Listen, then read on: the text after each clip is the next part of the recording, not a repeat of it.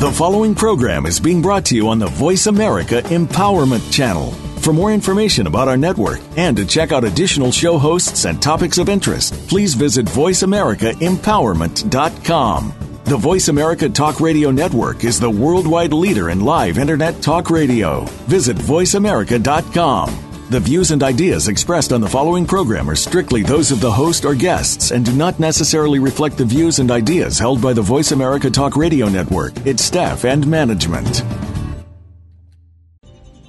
From Richard Flint International. Deep inside you, there's a power. A power you can use to meet every challenge, every roadblock, conquer every obstacle life throws at you. A power to be happy, fulfilled, successful. A power to be everything you want to be. Now, meet the man who wrote the book on human behavior. Behavior never lies. The man who can teach you how to unleash your own power to be. Ladies and gentlemen, Richard Flint.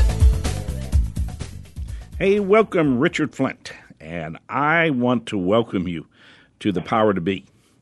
If you've been joining us, you know that this is a show that's designed to help you find the path uh, that takes you forward in your life. You know that I've said this several times.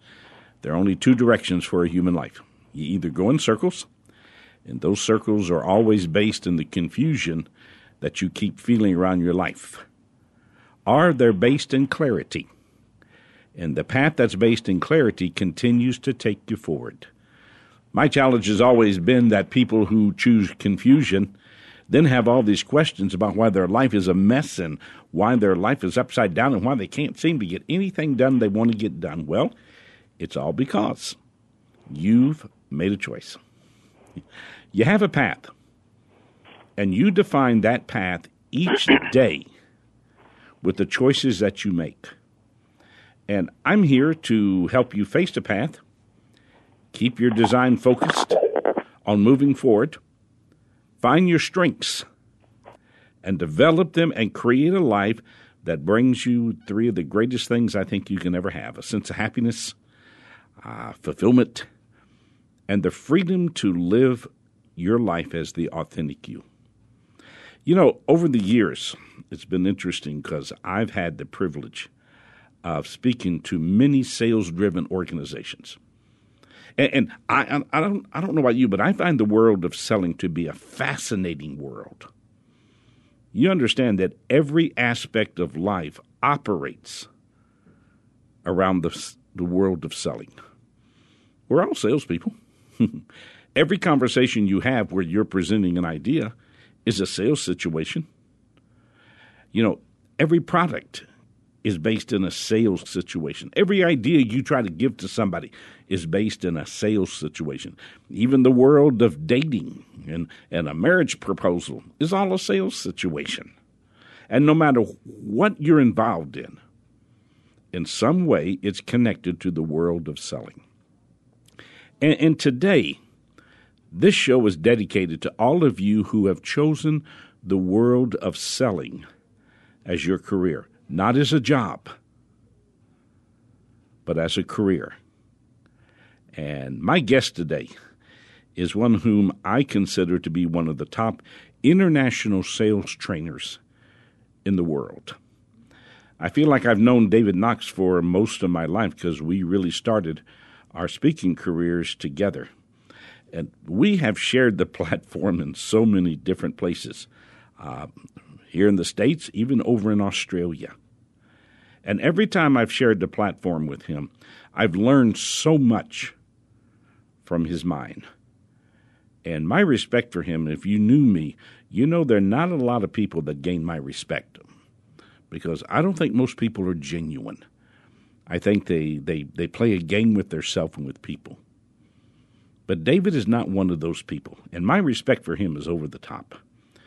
I find him to be a no sense guy whose sales wisdom has taken many, many, many salespeople to levels they didn't even believe that they could reach. And he's joining us today from the wonderful world of Minneapolis, Minnesota.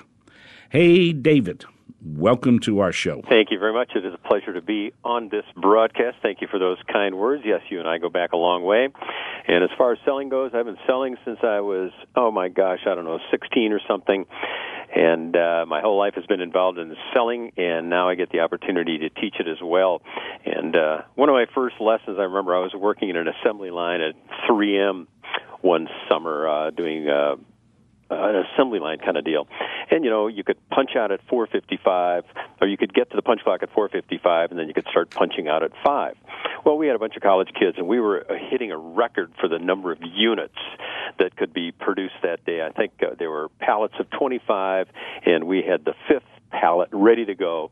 And uh, the buzzer rang, and all of a sudden the factory got quiet, and all these guys ran as fast as they could because they wanted to get in line. They needed to be there by 4:55 because they, gosh, they don't want to check out late. Meanwhile, we're right across from the time clock, and we're a bunch of college kids, and we're like still going. We're cranking them out, and these guys look over and it's like, dude, what are you doing?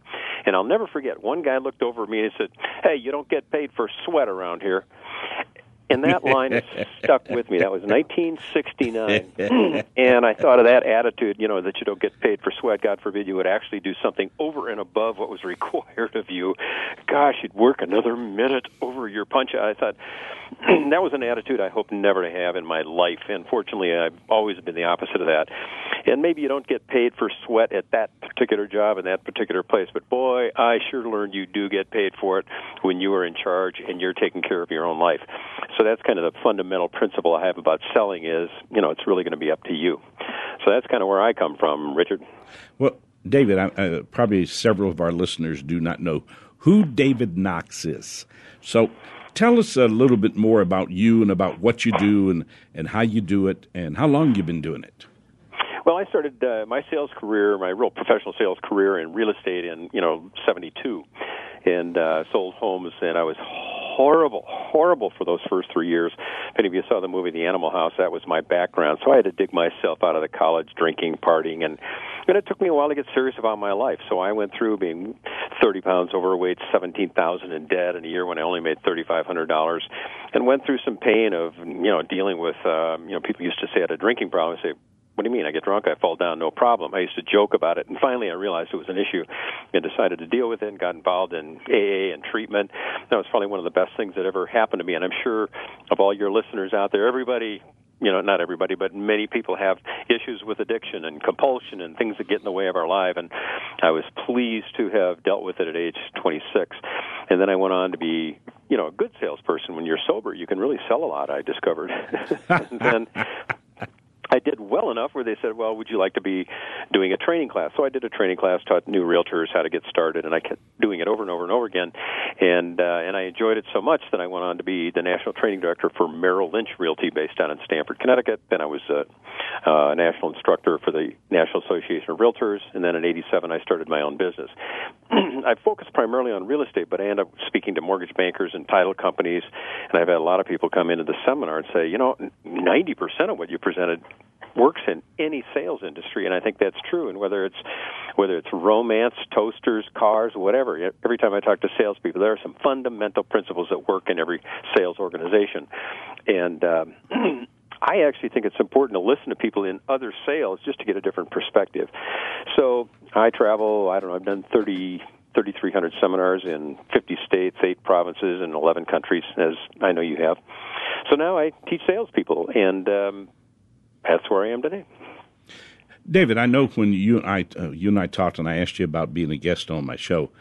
Um, we talked about ten tips that you would offer salespeople, but I, want to I want to go to those quite yet. When when you look at your sales career, and you look at some because you've worked with some very very dynamic salespeople, when you look at them, what behaviors do you find are, are really key behaviors that that separate those who have the job in selling and those who have a career in selling. Are there certain behaviors uh, that you see? Sure. The two that come to mind first is love of the job. They really do enjoy it. They they find fun in it. It's um, you know, one of the top salespeople in realtors in America, one of the top realtors. You know, I often uh, describe him as a kid on an Easter egg hunt. You look on the lawn, you see Easter eggs as far as the eye can go, and you just can't stop. You can't stop just pe- picking them up because there's another one out there, and that's why he keeps going and going.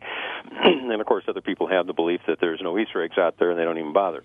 But he he enjoys his job, so I think love of the game is something that happens. Also, I guess for your listeners, if you're selling something you don't like or in a job you don't like, get out. I mean, my gosh, there's so many ways to make money on the planet that you shouldn't be experiencing pain. So there should be a fundamental love of the job and a belief in the product and the company and everything. So that ought to be a, a fundamental thing. The second thing that is pretty much universal that without this, I don't think anybody goes anywhere, and, and that's into personal responsibility slash initiative. Uh, you can do, you know, there's so much talk about the wealthiest one percent and everybody else, and I'm not going to try to get political about it. But if I take a look at the sales industry in real estate, and I see the top one or two percent, and everybody else, the top one percent, they take initiative. They are personally responsible for the life. They don't blame the market. They don't blame the broker. They don't blame their parents. They don't blame anybody else. They just get off their aspirations and go prospect. They go do things. They they do stuff and um, and I don't know where that initiative comes from. Some some people have it, some people don't. And if you got it, you'll do well. If not, you know, maybe maybe they need a job where somebody else takes the initiative on their behalf. But I think if you're in sales, you better take it. And uh, I know the top Mercedes car salesperson here in Minneapolis, and uh, I was had dinner with him the other night. I said, Larry, how much how much time do you spend dealing with you know the up calls, the walk-ins that come into the dealership? He says, I'd say about he says about five to ten percent of my business are walk-ins. Five to ten percent. Seriously, where are the rest? He goes, all mine. You know, he goes out and takes initiative and makes calls. So there's a there's a lot to be said about discipline as a sales. Well, and you know, discipline to me, yes, there's times in our life we need discipline, but if you got to live your whole life on discipline, you're going to be a really, really unhappy, painful, uptight, wrapped up, messed up human being. Uh, living your life on discipline is like driving your car on the starter. Discipline should be enough to, you know, get you out of bed and get you started. After that, it should be self motivation. Discipline is a very short term um, motivator. Um, and I. I hope never to live on just discipline because I don't have too much of it. well, you know, one of the things that you and I get asked a lot: um, Are you going to motivate me? I mean, in your world, can you really motivate people? I think you can, to a certain degree, inspire and bring out of people that which is already there. And um, you know, I look at my life and you know I could have really gone off the deep end back in my drinking days and if I didn't have people who inspired and motivated and confronted and gave me feedback and held up the mirror so to speak I gosh I don't know where I would have been and on my website I've got a list of 25 or 30 mentors people who have helped me grow from parents to bosses to friends so I we can't do it alone I think you need somebody else in your life and I think it's I think it is possible to motivate another human being or inspire or educate. Not clearly. They got to both people have to be in the room, so to speak, the motivator and the motivatee. And given that, yes, absolutely. Well, one of the things I found is that, you know, the support group you have around your life, just like what you were talking about, is so absolutely critical. Uh, because the wrong people take energy from you rather than help you recharge your energy level. And you know, what about what about the people you put around your life? Well, I, I guess one of the things that comes to mind, uh, you know, for me personally, was when I quit drinking. You know, I would I would go back to different parties or bars or whatever, and I'd look around, and everybody was sober. And I talked to these guys. And said, "What did everybody else quit drinking too?" I said, "No, it was just you and those five guys over there that were drinking." and uh, so I realized it was a small group of people that I was, you know, parting with. And then you know, a lot of those people were very threatened when I quit drinking, you know, because now they had to look at their own. So I could not surround myself with the people who were still drinking. And I think in sales, it's pretty easy to find the the people who are saying, "Oh, that's never going to work. This isn't going to happen." And I think it's pretty easy to get caught up in that. And um, I would prefer to surround myself with people who are, you know, positive and supportive. And supportive can be also calling you on your stuff. You know, I got guys who call me on that, and I appreciate it. So, I, yeah, I think who you surround yourself with is really important. So, what what motivates David Knox? What causes you? Because you've been doing this for years, and so have I. And people keep asking me, "Well, you know, when are you when are you going to have had enough of this?" And so, what gets David Knox out of bed?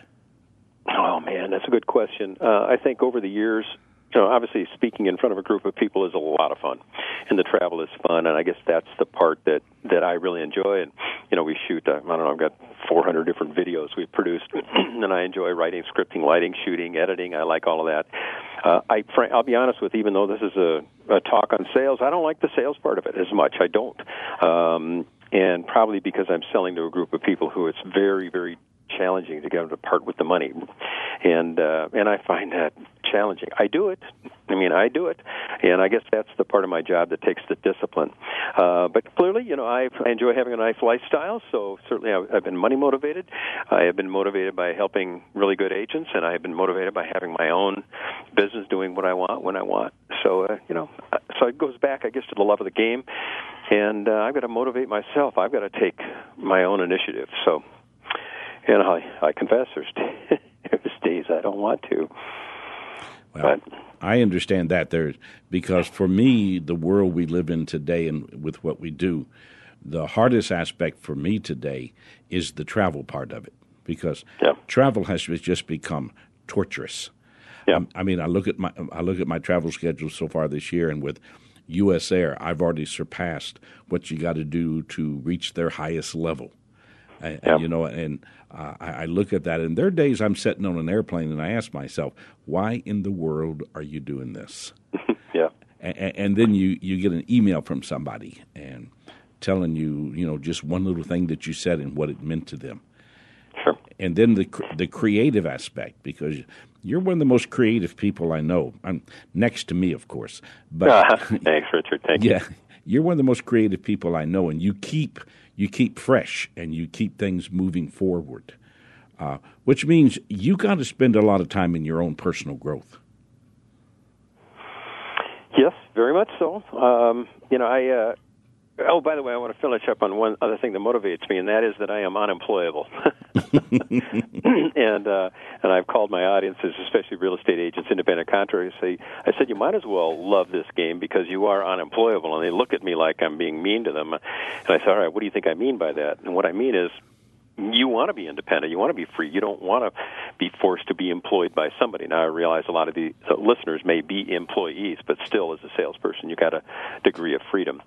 Um, but in terms of taking care of myself, I took a great course called Achieving Your Potential from a guy named Lou Tice with Pacific Institute great back guy. in '78. Just great guy.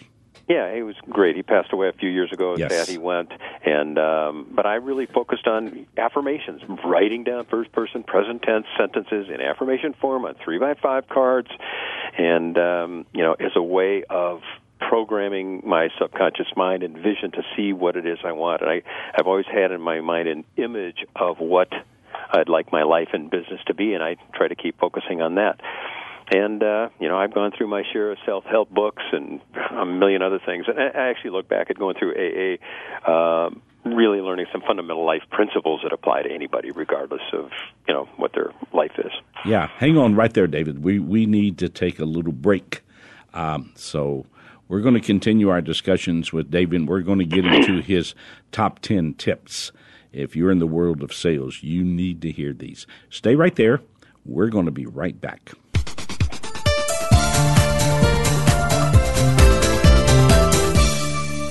My name is Gary Gunn, and I've been uh, listening to Richard every morning probably for about six months now. And he's my partner, and he puts the soul back into my life every day. And if you're not taking the morning minute, you sure need to do it. It starts my day every day. I look forward to it, and I recommend it highly for anybody that doesn't have it. You should have it. Sometimes I just kind of think about what it says, and then I realize it really does have something to do with my life every morning of every day. We love the morning minute. It's just a blessing to our lives to be able to give us a great thought to hang on to all day long. Just the morning minute for us, it just kind of sets the day for us. That's where we really like it. The Richard Flint Morning Minute in your email inbox every single morning. You can try it for 21 days absolutely free. The Richard Flint Morning Minute could make your day. Call toll free 1 800 368 8255 or go to www.richardflint.com and get the Morning Minute.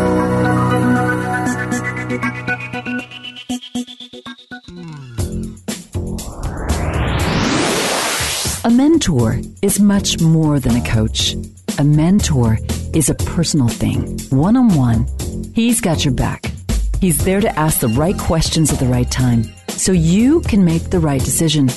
Richard Flint knows you stumble through your life at times. No clear direction, life seems to overwhelm, you don't seem to be able to focus, or heaven forbid, you don't even care anymore. That's when you need Richard Flint by your side. On your side. 24 7. It can happen for a lot less than you think. Pick up the phone and call 1 800 368 8255. 1 800 368 8255.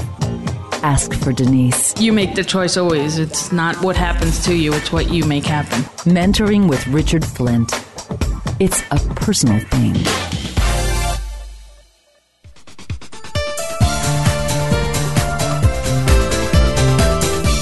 Hey, welcome back. We're talking about the world of selling today and the world of, of really reaching inside you because I, I think uh, a true salesman is a person who really believes that they can make a difference. Uh, and the con artists are the people who just see people and take advantage of them. But to me, a real salesperson is a person who works to bring value. And, and, and David, one of the things I see, and I'd really like your thoughts on this, and then we'll go into our top tips, that a really true salesperson would rather work on commission than salary. I would agree with that. Uh, if they really believe in their ability to sell, I think that would be true. Yeah. All right. I asked David if he would uh, if he would put together for us uh, what he would consider uh, the top ten tips from his perspective for selling. So we're going to walk through these 10. And if you got a piece of paper and a pencil, you write these down because these are these to me are very, very, very important. David, the first tip you sent uh, before me. you give the first tip, I want to ask him a question to kind of get it into it. How's that? Let me think. Okay. Uh, go, do, do you have Go- something else you want to say? No, no, no, no. I'm I'm joking with you. Go ahead. Okay. Uh, for all the listeners out there, here's what I want you to do to get into my tip number one. I'd like you to think of the last time that, you know, think of some recent times where you bought a major product from somebody. It could have been a car, washer, dryer, house, whatever. I want you to think about a time that you bought something uh, from a bad salesperson. And Richard, I'll ask you that too. Think of the last time you bought something, uh, but you ended up buying it from a bad salesperson. Okay. So our Okay. our first tip then is being good versus. Well, being- no, don't, don't. Wait, wait. Wait. I got to ask the question. Sorry, Richard. Okay. Last time I, want bought something. To, I want people to come to this conclusion in their own. My second question is why. For those of you who bought from bad salesperson, my question is why did you buy from bad salesperson? So, Richard, first of all, did you buy? What did you buy from a bad salesperson? Hmm. Uh, do you think a person at the front desk of a hotel would be a salesperson? Well, not in the not in the way I'm looking at it. They're more of a service person. You've already bought the hotel. It's not like they're going to sell it to you, but a product or service where you had a choice of where to buy it. Uh, all right. I'm going to have to think about that one because Well, um, you know, when I ask this in audiences, people come up with, well, I bought a car, a washer, dryer, a stereo, or something. And I said, uh, so tell me about the sales. Oh, really bad. He was really bad. And I said, well, why did you buy from a bad salesperson? And they'll say, well, I really wanted the product. And I said, I know that, but why did you buy the product that you wanted from a bad salesperson? And the audience kind of thinks for a second. They come up and say, well, I don't know. They were the only one there. So my first tip is if you can't be good, you have to be there. And frankly, being there is really how you get paid in sales. Now, I'm not suggesting you know increased income through incompetence. I am not suggesting that people be bad, but if I get a group of salespeople who are marginal but fearless, and a group that are really good but don't want to make prospecting calls, we know who's going to make the money. Uh, any business that you look at, being there is as important as being good. Why do you buy fast food? Is it good? No, but it's there. Why do you pay so much for water in your hotel room? Is it any better? No, but it's there. Why do we elect some of the people in America? Are they good? No, but they're there. We've heard of them. So being there is my first tip. And I don't know where there is for everybody. Sometimes it's personal, internet, advertising, uh, event, you know, events, and for past clients or customers. But you got to decide to be there. Now, also, you need to be good. In fact, it was interesting. Apple Computer was really good, but they weren't there, and they only had you know a small percentage of the market. And then they decided, you know what, maybe we ought to be there, and they opened up Apple stores, and that just my gosh, lines around the block. So that's a good example of a good product finally being there. So that goes back to my first point of. Uh, of this whole interview is um, taking the initiative to be there. David, do you think there's a difference between uh, we purchase something because we need it and we purchase something because we want it? Oh, I think it's nuanced. Uh, I think something is a need if you can justify it. Um, so I, I guess a need is a want justified. You know, when I bought a sports car, I claimed I needed it. Well, I really wanted it, but I uh, I could find a way to justify it. So, um, and I suppose we could debate the nuance of that. But typically, as a want is something you really could live without, you'd be have more satisfaction by buying it. And um, do you think I have? Do you think people have less patience when they're buying a need rather than a want? Good question. I you know I, I don't know. I think it's almost more personality driven. Okay. You know, if you take somebody, you know, the four behavioral styles, you take the analytical. This person definitely needs something, but my gosh, they'll spend you know months researching it. Mm-hmm. Uh, even though they need it, they will spend a lot of months. Whereas the expressive or the driver style, they'll just buy it and go, hmm, "That wasn't right for me." Okay, and the fourth style? Uh, so we have amiable. Oh, I love houses and I love people. We have expressive that are just kind of explosive, and you know, when they walk in the room, you know it. Uh, the analytical, which is the person if you tell them the time, they'll ask you, "How do you know?" and then the driver, who's kind of the bulldog, uh, just wants it his or her way. And those are the four four styles. And by the way, part of selling, I think, is to be, you know, knowing which kind of style that person is. The analytical is going to need a lot of information, facts, and documentation. Uh, the driver, just get to the point. In fact, just close on him. probably ready to buy before you were ready to sell. The amiable, they have to like you and they have to love you, and you have to build build up that deal. David, can you find people who are both there and good? Oh, absolutely. And those are the people that rule the sales world. Um, but I hate to say this. It's late night infomercials. That's the classic example of being there, but some of that stuff is just not good. but it's there. You know, and you check out of a grocery store and all the worst stuff, gum and candy and junk like that, it's right there. Yeah. so, given the choice, unfortunately, there wins. And but I don't want anybody on this call going, "Hey, I'm just going to really be bad, but I'm going to show up more." you know. But you know, good salespeople. In fact, it's ironic is a lot of the good salespeople go, "Oh gosh, I'm so good at I'm just undignified to prospect. I don't have to do that anymore." So it almost backfires. They, so being good and there's that's obviously the best. My mind's my mind's just racing with this, and and one one more thought. In the world of good versus there, which one of those two do you think generates the most repeat and referral business? No question about it. Quality is going to get the repeat business. Okay. But you know, I can argue that point a different way. I work with people who want to go back to past clients and customers. Uh, number one source of business is the past customer and client. Everybody knows that. It's easier to get, you know, keep the good ones and get new ones, and we know that. But uh, who goes back and calls their past customers and clients and asks for repeat business or referrals. So this is an example of where you were good, they really like you, but you don't, but you're not going back to be there and call them up and send them notes and have client appreciation parties. You know, uh, Delta met me at the gate at LAX with a car to drive me from Terminal 5 to Terminal 6. Um, and I still talk about that, and they took good care of me. So I say nice things about Delta. I'm a diamond, and whatever, five star, platinum, jubilee, whatever. So they take good care of me. So um, if you're good, people are more likely to refer you, but you still have to be there. You can't just sit back and go, I'm waiting for a referral. you so, got to call them up, let them know you're alive. So, re- really good salespeople balance those two. Yeah, sure, sure. All right, number two, you say, make it a game. Make it a game. I saw a bumper sticker that said, "Don't take life so seriously. You're not getting out of it alive anyway." And uh, and I think the more serious you are about a sale, the more you need it, the more you want it, the more you have to have it, the more you don't get it. Uh, you're like a puppy at a buffet table. You're like a lonely guy trying to get a date, and the more you need the sale, you just don't get it. And because we're so serious. I got to get the sale. I have to use the proper language and dialogue. I got to do this, and we get all uptight about it. But I love asking salespeople this question. Uh, you know, what's the one time that you make sales that you don't want them? And I kind of wait for the audience to think it through. They go, when I go on holiday, when I go on vacation. Exactly. The days before you go on vacation, you can't get away from a customer. Or sometimes you get a customer where you meet the customer and you go, oh my gosh, I don't want to deal with this guy. And then the guy says, well, the price of your product's too high. So, you know, it really is. You know, the product, yeah, it really is a high priced product, but we appreciate you coming in. Yeah, but I heard it was the best. Well, yeah, it's the best. Would you cut your price? No, no, no. We, we don't discount any of this stuff. Well, okay, well, I guess I'll take it. Really? Today? you can't get away from them. And you're trying to get out of, uh, out of, out of the office on vacation. Now they want to buy, they want a presentation and the the fact that you're what's happening in these situations isn't specifically the vacation of the bad customer. What's happening is you are letting go.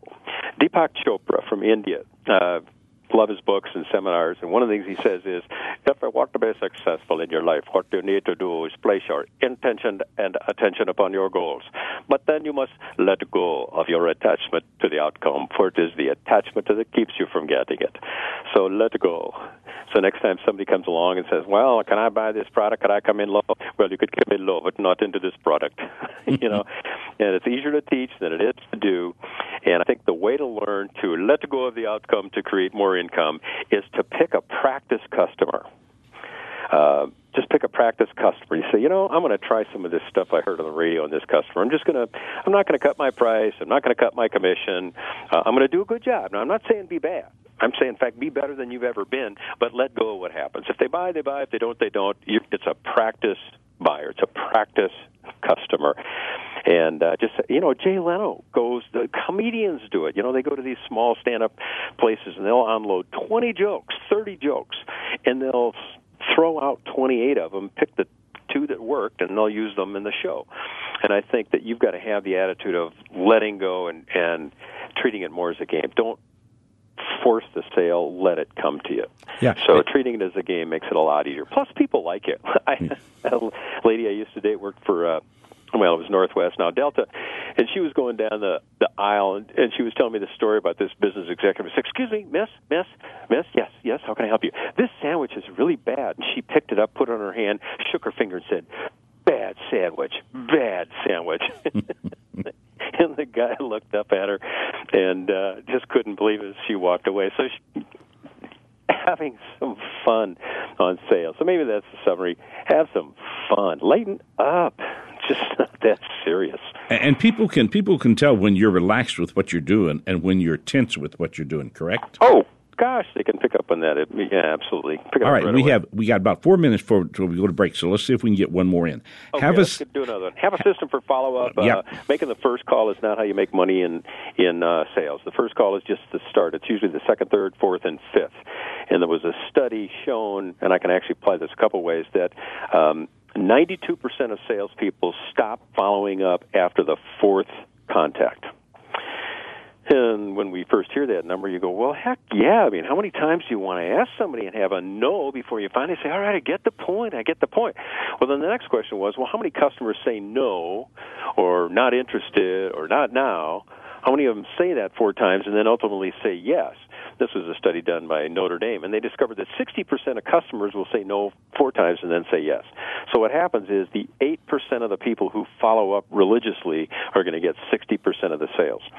Now, following up require, requires a system, a database management CRM where you can put in next call, last call, and every time I, you know, I'm selling my subscriptions, I put in, uh, you know, t- today is today. I talked to him, all the notes. What did he or she say? Have a chat. Then I go up to my next call field and I go, oh, when should I contact this person again? Sometimes they tell you, sometimes they don't.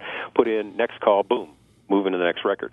And then every time I open the contact, I click on a button that sorts my next call, and I go, here are the people that I need to talk to next, and uh, and have a system for doing that. Uh, some people like time blocking, where you know there's certain one, two, three hour sections of a day or an afternoon where they're going to do prospecting here, they're going to do follow up here, they're going to do paperwork there. Um, there's so many different listeners here, I'm sure, but uh, to the degree that you can build in, and this is where discipline comes in, knowing, you know, Monday morning's follow up, Tuesday afternoon, new calls.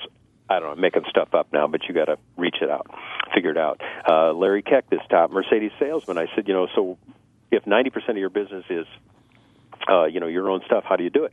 And he says, well, I have a database of everyone to whom I've ever sold or leased a car. And he says, I know the dates that they did it, and I know when their lease expires. So all I do is go in, and when they're six months away from their lease expiring, that's the easy one, or maybe six months away from a three-year ownership. He says, those are the people I talk to. He says, I get on the phone, say, hey, your lease can expire in six months. you know, you're ready for a new car. And uh, he is the top Mercedes salesperson in Minnesota, if uh, maybe the country, I don't know. But um, taking the initiative and following up. Do we have time for uh, another one? Well, we got about one one minute, so why don't we we pause here, and then we'll come back, and we've got one more section, and we will cover the rest of these. Okay. So don't go anywhere. We're going to come back with David and let him continue to impart the wisdom that he's imparting. I hope you understand the depth of what he's talking about because selling is should not be a job. It should be your career and your passion and that which you know you can bring value to people because of your presence. So stay right there and we'll come back with David.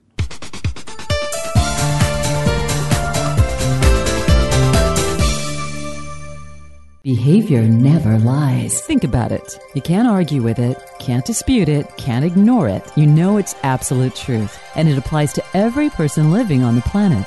Behavior never lies. Written by the grassroots expert on human behavior himself. His name is Richard Flint. In this book, Richard gives you his insight into why this number one Flint philosophy is so important for all of us to understand. It's the book that won't let you off the hook. Because what Richard's saying is that if your words don't match your behavior, sorry, you're out of the game. Behavior never lies. Listen, if you're brave enough, get the book and read it. Go to richardflint.com, or we really recommend you give Denise a call at 1 800 368 8255. Oh, and just for your information, if you really don't like to read that much, ask Denise about the audio excerpt version on flash drive. Behavior never lies. Isn't it about time you invited Richard Flint into your life?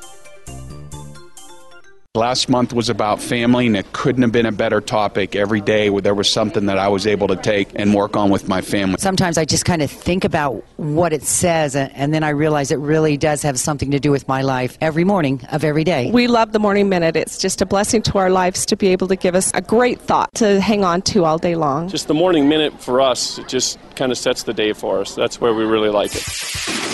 The Richard Flint Morning Minute in your email inbox every single morning. You can try it for 21 days absolutely free. The Richard Flint Morning Minute could make your day. Call toll free 1 800 368 8255 or go to www.richardflint.com and get the Morning Minute.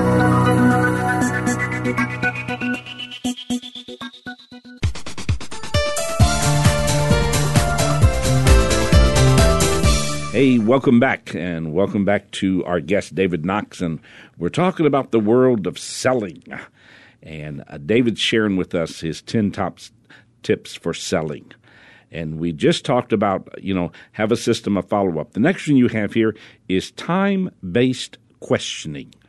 Yes, most important type of question to ask a customer is not closed questions just says, "Do you want to buy?" Now that's a good closing question, but uh, we'll have real estate agents say, "So you are you folks planning on moving soon? No. Are you planning on moving long? No. Are you going to buy now? No." And they get these stupid questions, stupid answers.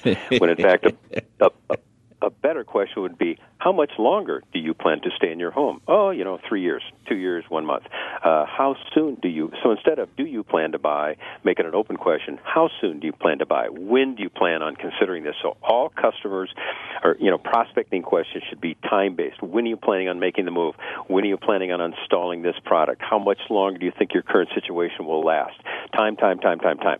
And then in your database, when you do follow up, you know when they're ready to do it. So when I talk to clients about a seminar, I might say, you know, when, well, simple question: When is your next event? How often do you conduct events? Well, four times a year. When is your next one? So it's got to be time based. I was selling a motorcycle once, and I spent about a half an hour showing it to this guy. And uh, I was looking at my watch. I had to get out of here. And finally, I turned to the guy and said, "By the way, how soon are you planning on buying a motorcycle?" He says, "Oh, next couple of years." Gosh, you teach this stuff, maybe you could use it. Uh, the next technique is to get to the why, not the what most salespeople find out what do you want to buy, and we'll get the specifications, and they want this, and they want that, and this is the size, and this is this, and that, and the other thing. And the more important question is, well, why do you want it? Because then it gets into the motivation. Um, you know, I was one of my employees was talking about buying a new uh, um, Macintosh computer. I forgot which brand, the one that's built in the flat screen. And um, you know, he started telling me about the features and the benefits and the clock speed and all this stuff. And you know, I'm a Mac guy, so I and I just said, well, I, you know, I don't really need to do this. He's trying to sell me on the computer. And I said, well, why are we doing this at all? I said, well, Ryan, our video editor, is having to use two computers to do all the rendering of our motion graphics, and it's taken us a lot of time. And I said, well, um, okay, well, then, you know, let's get it. I didn't need to be sold on the features and benefits of the product. I was buying something totally. The concept of the computer for me was making sure our guy could get through all of our projects quicker. So there was a quasi connection to the computer itself. So be careful when you're selling your product. It may not be the specific product. It might be that the purchaser of the product wants to look good to the boss by solving some other problem with the product. But um, but anytime somebody tells you what they want, find out why. And of course, sometimes the word why can be confrontive, so it might be easier to say, "Tell me how you're going to use that. What, how will you benefit from this? Tell me more." And just listening for the why. You know, when you when you ask my mother why she wanted, or we both bought resort properties, and you asked me why do you want two bedrooms? And I said, because I like friends to come and visit, and it's a real social thing to have them spend the night with us and wake up in the morning. My mother only wants one bedroom, which big deal. You ask my mother, why do you only want one bedroom? She says, because all my friends come down to visit me in Florida, and I don't want them staying with me, because she wants privacy. So for me, the answer got to the why social. For her, it got to privacy. So listen for the why. Hey, David. Then David, do you think that when you get to the why, you you're really working with people from their mind down rather than their emotions up? Well, the whole point of the why is to get them out of their head, because you can't sell to people's head. You can only sell to their heart, and uh, sell to their heart and close on their mind. Okay. You know, get them emotionally vested in the product so they want it, so they feel some desire to want to buy it, but then their head's going to come in. And it's just a stupid. You should I really be doing this? And then give them all the logical stuff, so the, so their head will let their heart buy. So is selling working from the emotions up? Yeah, I think so. Okay. Uh, the good salespeople do. Working from the head down doesn't work. I mean, you'll never see a jewelry store with the prices up. You know, you go to a jewelry store, they got those things under three LED bright lights showing all the facets laying on a white glove marble felt table, gently brought out and presented to you as though it's an egg of a living dinosaur, you know, and they want you to feel that. And they gently lift it up in their white gloves and they put it on your bride and they hook it around her neck and put a mirror up there and go, well, this is a 17.3 carat with a, you know, they're not, yeah, that that doesn't work. You know, they're not going to tell a, sell a car by, you know, here's the zero sixty horsepower, all that stuff. They talk about it, but when you get in, hit the gas pedal and stomps you back, it's all feeling. It's all feeling. Yeah. Now, Our next you one. then justify it logically. All right, our next one. NFB. Need, feature, benefit. Um, best way to, to kick this off is if you ever seen it, oh, there's a billion commercials, but you watch a commercial, you'll see NFB, need, feature, benefit. Uh, the one that comes to mind is Scope mouthwash. The first scene is a husband and wife wake up in the morning, and he goes to kiss his wife good morning, and she goes, ah, oh, God, get away from me, because he's got horrible bad breath. That's the need. Uh, F, feature, Scope in the new 16-ounce bottle available today at your Walgreens store. Benefit, you see them, you know, getting up after a cup of coffee and putting their arms around each other and getting his morning kiss. Need, feature, benefit. Um, selling mouthwash based on how many milliliters it is and how much percentage of alcohol is not what you sell. You sell the benefit is that if your breath is clean, uh, you're going to get a nice kiss from your spouse. So if you look at every commercial on TV today, the good ones will always sell some kind of emotional connection. So when you are presenting to your customer client, step one is to summarize the need. You know, Mr. Customer, you told me, you know, throughout today that the problems you're having and the issues you're facing and the things that are going on here are as follows. Do I understand you correctly? Great. Let me tell you about our product and, and I'll see whether you think it solves your need. Our product is this, this, this, and that. Let me tell you about it. So the benefit to you is and then you describe how your product solves it. And by the way, NFB, need feature benefit selling, is older than probably any human being on this uh, radio interview right now. That's how selling is done. All right. What about pay attention? Pay attention. Uh, how do you know how you're doing in a sales presentation? You know, sometimes uh, salespeople say, "Well, I don't know. I don't know if he, how, how did your sales presentation go? I don't know. What do you mean you don't know? Well, did they like it? Did they not like it? I don't know. Well, what they're missing was paying attention, and top salespeople have what I call a reference point. Uh, they pay attention to CCC, Customer Content Clock. This is true as you and I as speakers. You know, when we're on stage, we got a, a reference point. CCC, see the customer as the audience. You look out on an audience. Richard, can you tell when you when you said something that didn't work or something that did? Oh, absolutely yeah, you look out there and you look at them, and if you're not looking at bad speakers, don't even see that. You know, they say, "Hey, did you see the audience response to you?" And they go, "Audience, I don't know. Did they like me? weren't you weren't you watching? Didn't you see them get out and leave? You know, ask for their money back?" And I remember as a new speaker that happened, and I completely missed it. So the first step is to pay attention to your customer. Look in their eyes. Look at their body. If you're on a telephone, obviously you got to really, really that's really difficult. You've got to listen to their voice, their speech pace. How are you doing? Are they do they like you? Or not. This is true in dating. You know, um, I think it was Oprah. There's some book that says, you know, she's just not that into you. and when you're with a customer and you go, oh, I don't think this guy's into me, you're almost better stopping and go, you know, Mr. S- uh, customer, I sense right now that that my product has no interest to you. Is that right? And they go, yeah, really no interest. You know, we just don't want that. Well, great. So pay attention to the customer so you'll know when to close. C is content.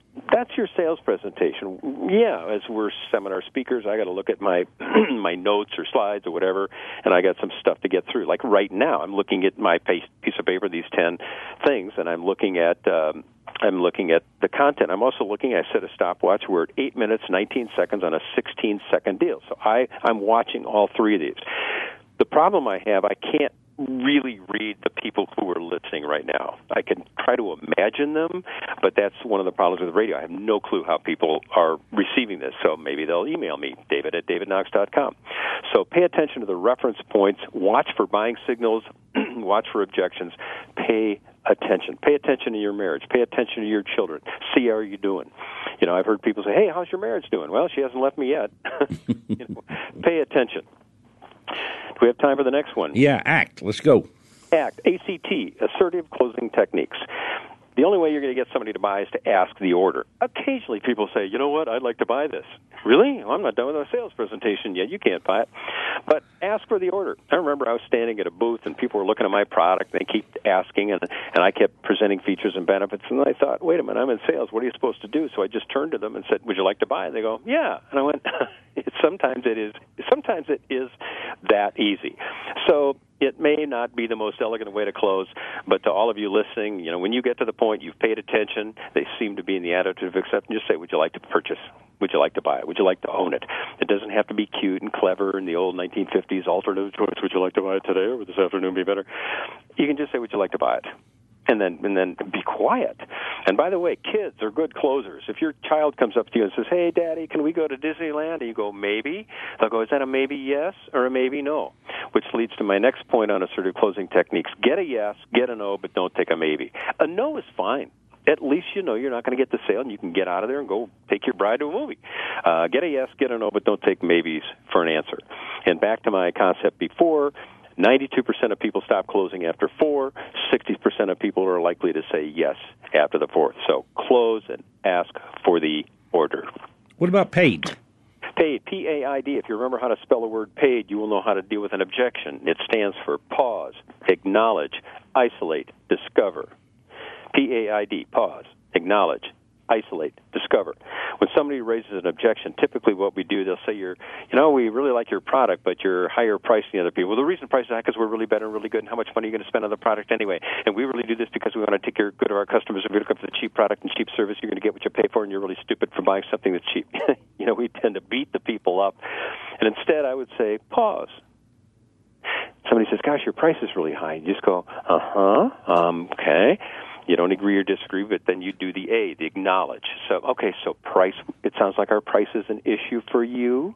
You acknowledge and you pause a little bit more. And if you pause long enough, they go, well, yeah, it is. You are higher, but no, I don't know. But then again, you know, we really do like doing business with you, so I guess we'll go ahead. Sometimes by just doing nothing, the objection will go away. So at least give it a chance. Then I is isolate. Before you overcome some objection for a customer, make sure it's it's either the get them all out there. So they say the price is too high. Uh huh. Sounds like our price is an issue. Let me ask you that, Mr. Miss Customer. Other than the price, how do you feel about our product? Well, we're really not ready to buy yet. Other than the price and the timing, how do you feel about it? Well, we really you know, what happens is at some point you realize you don't even have a sale in the making yet. But if they come back and they say, well, price is our only issue, then say, great. So in other words, if you and I, uh, I to agree on a price, and we'd be okay, great. And then the D is discover, which is question. Now, why is price an issue for you? Sounds like a dumb question, but they'll go, well, I don't know, because we want to save money. Well, but saving money can be done short term or long term. By buying a less expensive product, you could save money in the short term, but if it doesn't work, you might lose it in the long term and then you can go into your value proposition. And I'm going to give you an exercise right now. I'm glad we can get to this because I don't want to leave it off. Um, I'd like everybody listening right now to think of the last car you bought. You may have done it this week, for all I know. But I want you to think of the last car you bought. In fact, Richard, I'll do this with you too. How long? How long ago was the last car you bought? Four months. Four months. Okay. To all of you listening, here's my question. At the time that you were looking at this car, were you looking at other vehicles as well? Yes. You were. Were any of them less expensive than the car you bought? Uh, yes. Yes. So you paid more for this car than another option, correct? Correct. Why? Because to me, the value of the car that I, I bought, um, I like the value. I like the, the amenities to the car. And uh, for me, it, it said who I was. Okay. So the bottom line is customers will pay more money for a product or service if they can be shown that it has more value. So remember all of this. You can actually use this with a customer. You know, you choose a customer and say, "What kind of car do you own? Uh, how much? You know, when did you buy it? Were there less expensive options available? Why'd you pay more?" And then here's the coup de grace. Here's my favorite question in selling value. My absolute favorite question, and I'm probably going to wrap up with this one. You're dealing with a customer, they're talking about buying from a lower price competitor. The question I would ask is, Mr. Customer, let me ask you this. If our prices were the same, who would you purchase from now? And I'm going to hope that they'll say, well, we would buy from you. If they say they'd still buy from the other person, you should get out. You're more expensive and less desirable. But chances are to say, well, if the prices were the same, we'd go with you. And you go, why? And they'll say, well, because we like your service, we like the quality, we like your, you know, your online follow-up process, we like this, we like that. You say, you know, so you just identified four major differences between our product and theirs. Do you now see why our price is a little bit higher? My wife worked for Cambria Quartz Countertop. I always used business to Silestone, and I taught her that. And people come in, yeah, we want to buy Silestone, and say, you know what? If if Silestone and Cambria were the same price, who would you go with? Oh, we'd go with Cambria. Oh, you would? Why? Oh, we love the colors. We like the smooth finish. We like that you don't have to hermetically seal it because it's already sealed. We like the fact that it's American-made product. We like the fact that it's cut right here in the desert. And I go, well, you just identified five major reasons why you would prefer to have Cambria in your kitchen than some other brand. And now they still may not pay it, but at least they have to acknowledge they're buying a less expensive brand. So those are my 10 tips, and uh, nine was paid and 10 was value. Okay, if someone wanted to reach out to you, David, they had a question for you, or they wanted to visit your website, where would they go? Uh, DavidKnox.com. And uh, as you go there, you'll see uh, you know a lot of the stuff we post on there primarily for real estate audiences, but uh, we also do seminars for other people. So davidknox.com or david at davidknox.com to email me. And uh, phone number is nine five two eight three five four four seven seven. Again, nine five two eight three five 4477. And actually, our website does have our address and phone number. Most websites don't. Talk about being good versus there. You go some of these places, you can't call them. Maybe I'll close with that. When somebody calls you, answer the phone. There's a new sales technique. Answer the phone because nobody does. Hey, David, thank you, thank you, thank you for sharing it. And folks, I think you can see why I consider him one of the top sales minds that is out there today. And I appreciate him giving his, his time today. Next week, next Thursday, we're going to be right back here and I invite you to come join us. And you know I'd like to hear from you. Uh, Richard at richardflint.com. Our website, richardflint.com. Real simple. Until next Thursday, until we have our next time together, have a good week and remember, you are exactly in your life where you want to be. Any questions? Call our people at Richard Flint Productions.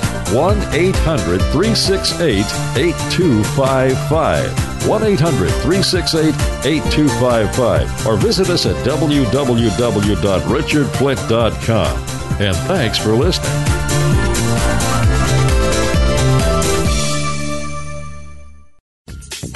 Thanks again for listening to the preceding program brought to you on the Voice America Empowerment Channel. For more information about our network and to check out additional show hosts and topics of interest, please visit VoiceAmericaEmpowerment.com. The Voice America Talk Radio Network is the worldwide leader in live Internet talk radio. Visit VoiceAmerica.com. The views and ideas expressed on the preceding program are strictly those of the host or guests and do not necessarily reflect the views and ideas held by the Voice America Talk Radio Network, its staff, and management.